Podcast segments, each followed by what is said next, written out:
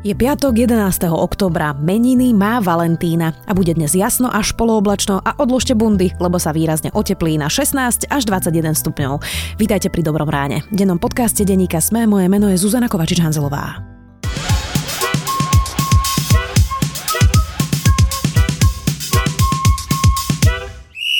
Pozor, pohov. Moje meno je Samo Marec Moje meno je Marian Psár. a v ďalšom pokračovaní športového podcastu denníka Sme telesná výchova sa budeme rozprávať o tom, čo má bratislavský Slovan spoločné s síce menej známym, ale čoraz legendárnejším luxemburským futbalovým klubom F91 Dudelange. A tento diel si budete môcť vypočuť už dnes popoludní vo vašich podcastových aplikáciách.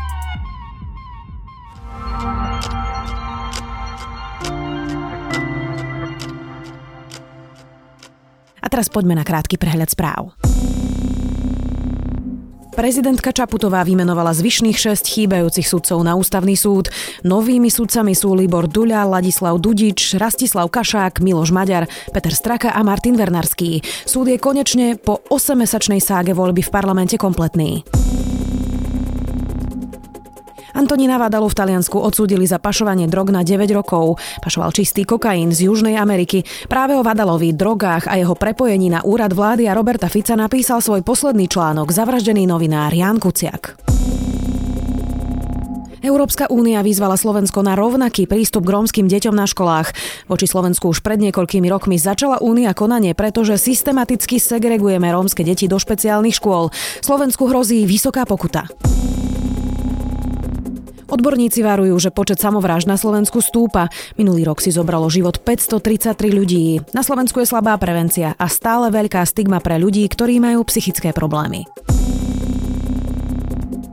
Monika Jankovská si podľa trímy, ktorú zverejnil denník N, pýtala peniaze aj pre ďalšiu súdkyňu Denisu Cvikovú, ktorá mala robiť právnu poradkyňu Zuzane Maruniakovej pri kauze zmenky. Cviková mala podľa komunikácie vymýšľať právne kľúčky, aby rozhodovanie v prospech Kočnera nebolo príliš nápadné. Viac takýchto správ nájdete na sme.sk.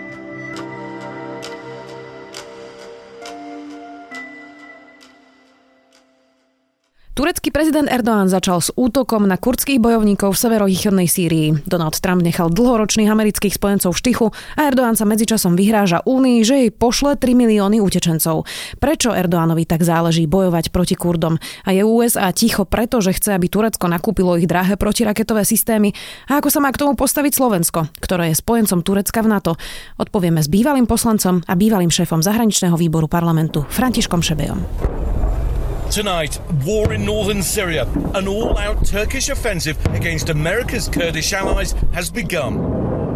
Jets bombing Kurdish positions and towns in an operation Turkey's president claims will prevent a terror corridor and bring peace. Pán Šebej, tak teda začníme úplne po poriadku. Ako sa vlastne toto celé stalo? Začiatok čohokoľvek, čo sa udeje v Sýrii, alebo medzi Sýriou a Tureckom sa nedá dosledovať v krátkej minulosti. Ono to všetko pramení niekde dávno, takže až veľmi dávno. A veľmi dávno napríklad znamená, že kedysi v roku 1919 alebo 18 existovala zmluva zo Sever, teda Británia Francúzsko ako bojujúce s, s Osmanskou ríšou, prislúbili Kurdom vlastný štát. A to sa nikdy nestalo. A, a to, sa, to sa bohužiaľ už potom v roku 1920 ten Sykes-Picot pakt, ktorým vlastne vznikli hranice Turecka, ktoré prehralo v prvej svetovej vojne, Osmanská ríša prehrala, ale v podstate vybojovalo si predsa len vlastný štát tak tam už o Kurdoch nebola vôbec žiadna reč.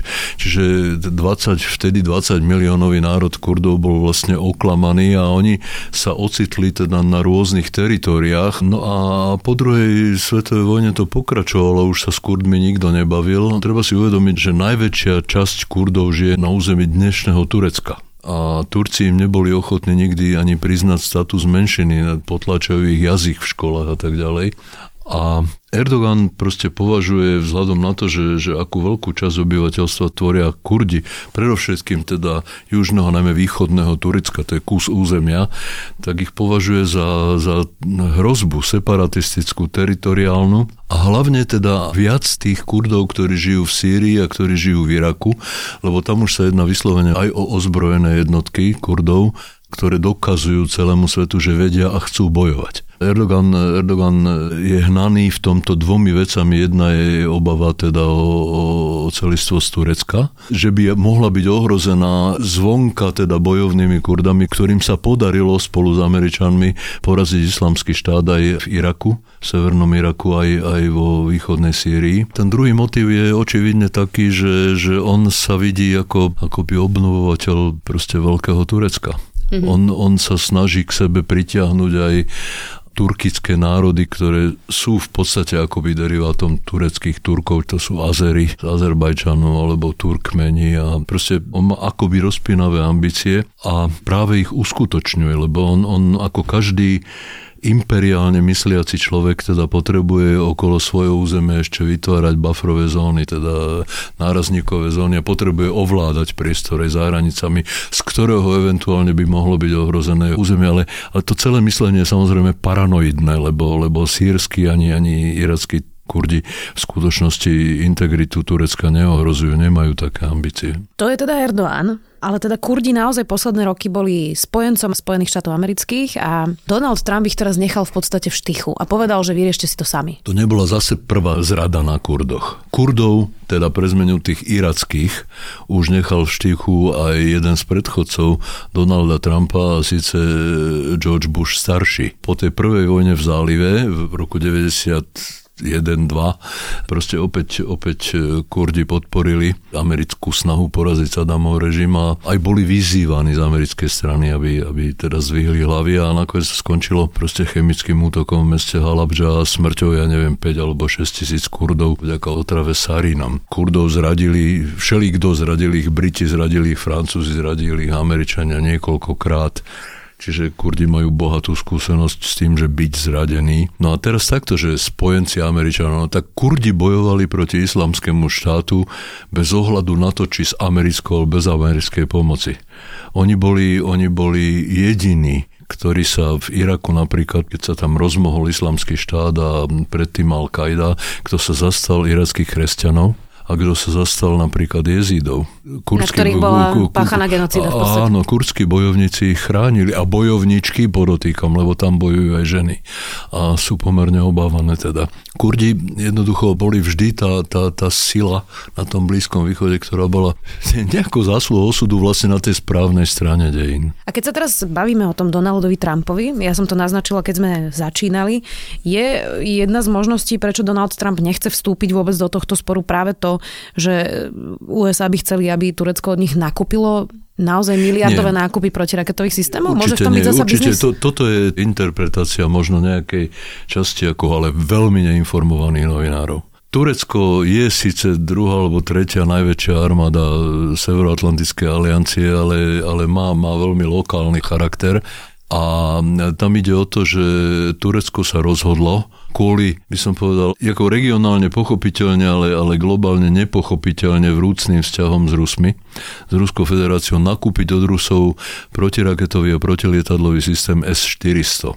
A Turecko zároveň má rozbehnutý nákup e, najmodernejších stíhačiek F-35 proste od Spojených štátov a Spojené štáty povedali, že to je také porušenie proste vzťahov vo vnútri aliancie a, a embarga na zbrojené systémy a tak ďalej. A je to bezpečnostná hrozba, že ak Turci kúpia systém S-400 od Rusov, tak Američania nedodajú stíhačky F-35. A oni ich nedodajú nie preto, že by sa nahnevali, oni ich nedodajú preto, že prítomnosť ruských technikov so systémom S-400 ohrozuje, by som povedal, tajnosť a, a elektronické systémy a všetko v tých lietadlách F-35, ktoré sa tým pádom stanú zraniteľné voči, voči, voči ruským protilietadlovým systémom. No a Erdogan zdá sa, že Američanov nepočúva, takže v danej chvíli to nie je tak, že by Turci nedostali od Američanov protiraketové systémy, lebo sa ich ani nechystali kúpiť. Tam ide o, o americké stíhačky, nie o protiraketové a protilietadlové systémy. No a samozrejme, že predaj protilietadlových systémov a raketových systémov je jednou zo stratégií Ruska, ako strčiť nohu do dverí, ako vstupovať do územia. Oni sa chystajú predať systém S-400 aj Saudskej Arabii, ktorá je, je do, donedávna výhradným klientom Spojených štátov. Takže že je to takto ináč a už začínajú v rámci NATO sa objavovať vplyvných, ale aj analytických kruhov otázky, že vlastne do akej miery ešte Turecko spojené spojencom Severoatlantickej aliancie a Spojených štátov, lebo v podstate sa, sa k väčšine členov aliancie chová nepriateľsky. Má rozrobený spor s Gréckom, má veľmi dobré vzťahy s, s Putinovým Ruskom, čo predtým nebývalo. Má momentálne konflikt so Spojenými štátmi americkými, má konflikt veľmi výrazný s Izraelom, ktorý predtým, pred nástupom Erdogana k moci nikdy nebol. Turecko a Izrael spolu robili vojenské cvičenia, boli v podstate spriateľené krajiny. A notabene teda je tam, je tam v prípade Turecka ešte ten okamih toho pokusu o vojenský prevrat, z ktorého obvinil Erdogan, teda toho Fethullah Gülena, tureckého duchovného, že tento organizoval, pričom to je naozaj starý pán, ktorý žije v exile v Spojených štátoch už, už 10-15 rokov a je veľmi málo pravdepodobné, že on by niečo organizoval, takže... No ale Spojené štáty ho odmietajú vydať, takže to je, to je ďalší zdroj zdroj konfliktu. Pozrime sa teraz na to, čo sa tam deje. Erdogan teda spustil tú ofenzívu a práve na tom území sú väzenia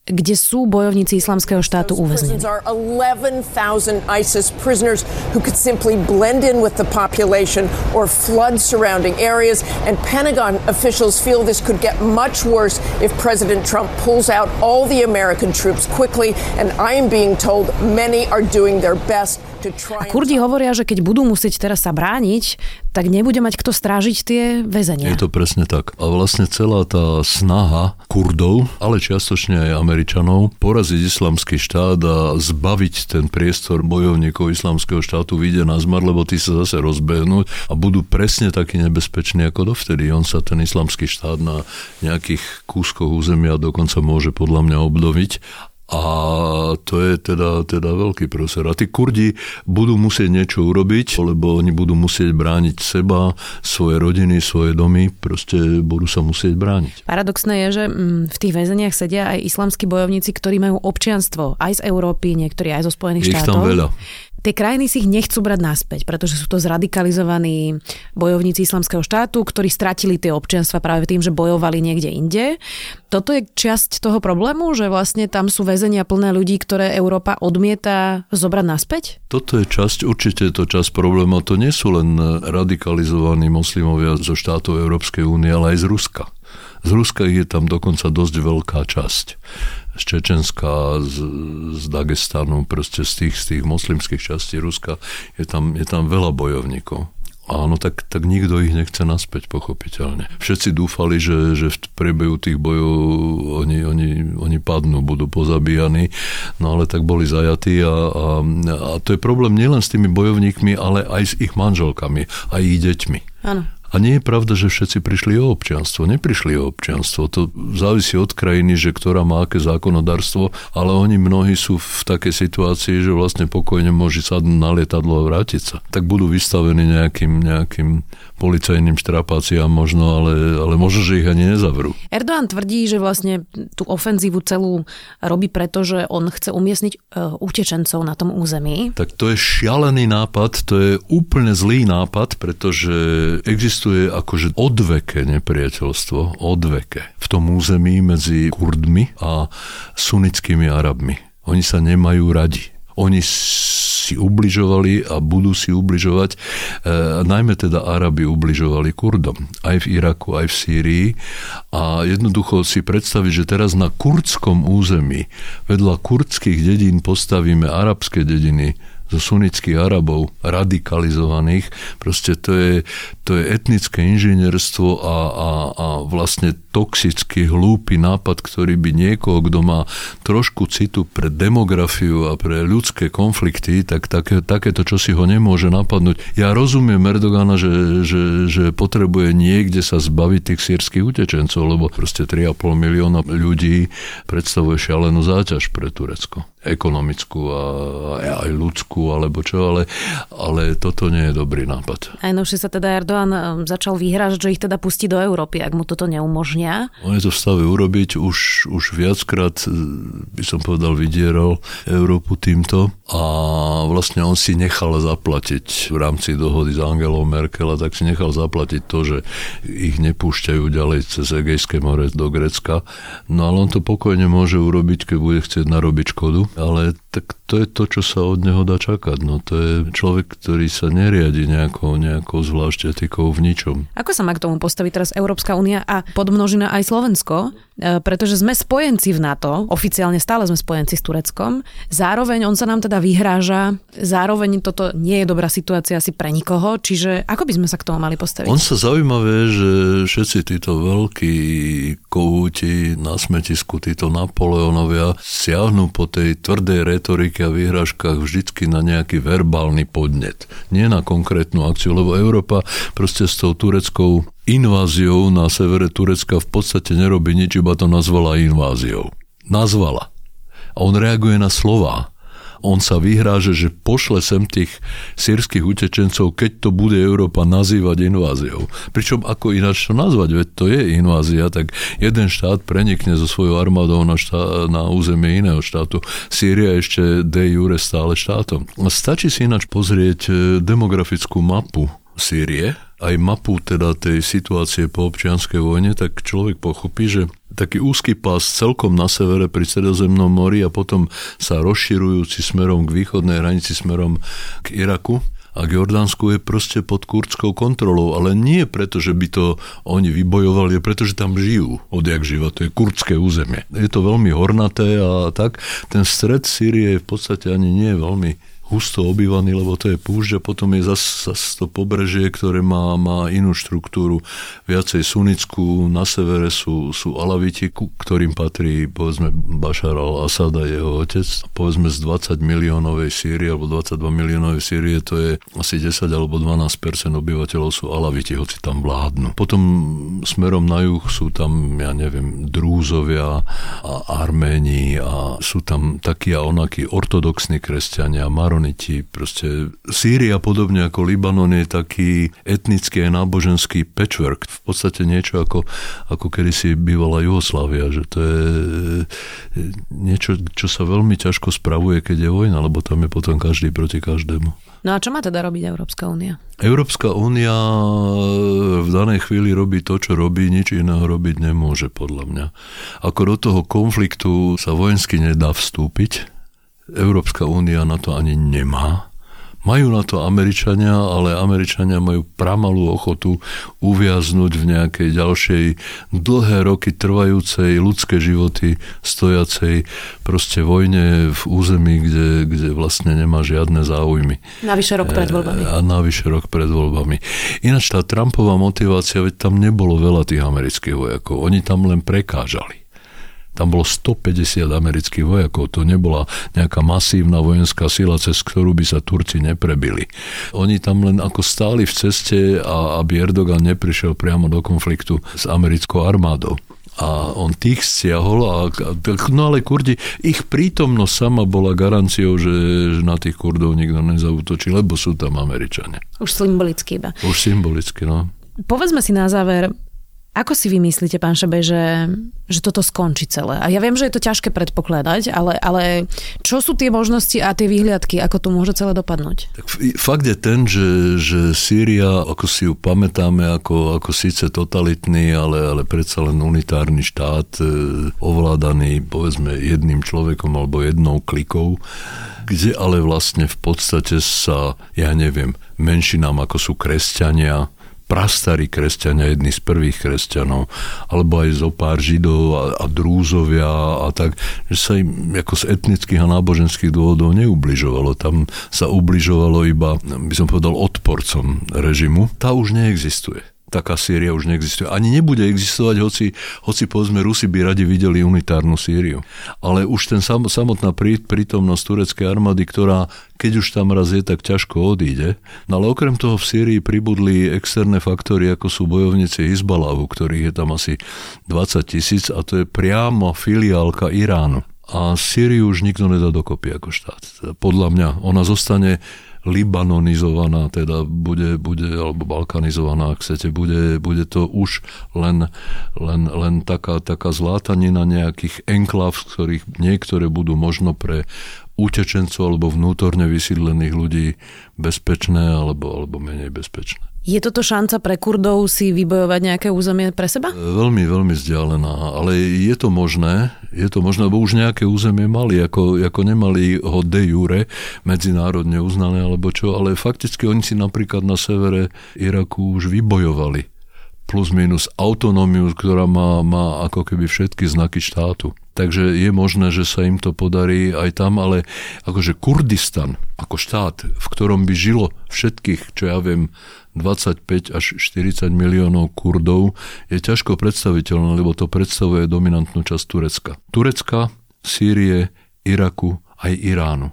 Celá východná časť Iránu je obývaná Kurdami plus minus. Budeme teraz svedkami toho, že sa to tom bude vliecť ako nejaký konflikt? Ja myslím, že áno, ale možno, že už to vyzeralo tak, že bojovať sa tam prestane. Už prestanú zomierať ľudia priamo od strelby alebo čo, ale fakticky veľká časť Sýrie alebo niektoré miesta v Sýrii, také dominantné, kde bolo veľa obyvateľov, ako také staré mesta ako Alepo napríklad a tak, sú tak rozmlátené, že sa tam nedá bývať. Mohli by sa tam tí ľudia, ktorí odtiaľ utiekli a sú utečencami vrátiť, ale čo by tam robili, lebo v tých domoch sa nedá bývať, tam nie je vodovod, tam nie sú rozvody, to potrvá podľa mňa strašne dlho, než sa to podarí dať do poriadku. Je to škoda, lebo to bola v podstate funkčná krajina, kde, kde tak dobre, bola to diktatúra, ale kde ten život v konečnom dôsledku nemusel byť až tak zlý. Hovorí František Šebej, bývalý poslanec a bývalý šéf zahraničného výboru parlamentu. Vďaka, že ste prišli. Veľmi rád som prišiel. Let me tell you, it worries me to the core of my being that for years into the future our allies whenever it is we are engaging with them in efforts to do things like stop the spread of ISIS, that what they are going to say to us is, How can we trust you? You turned our back on us when we needed you most.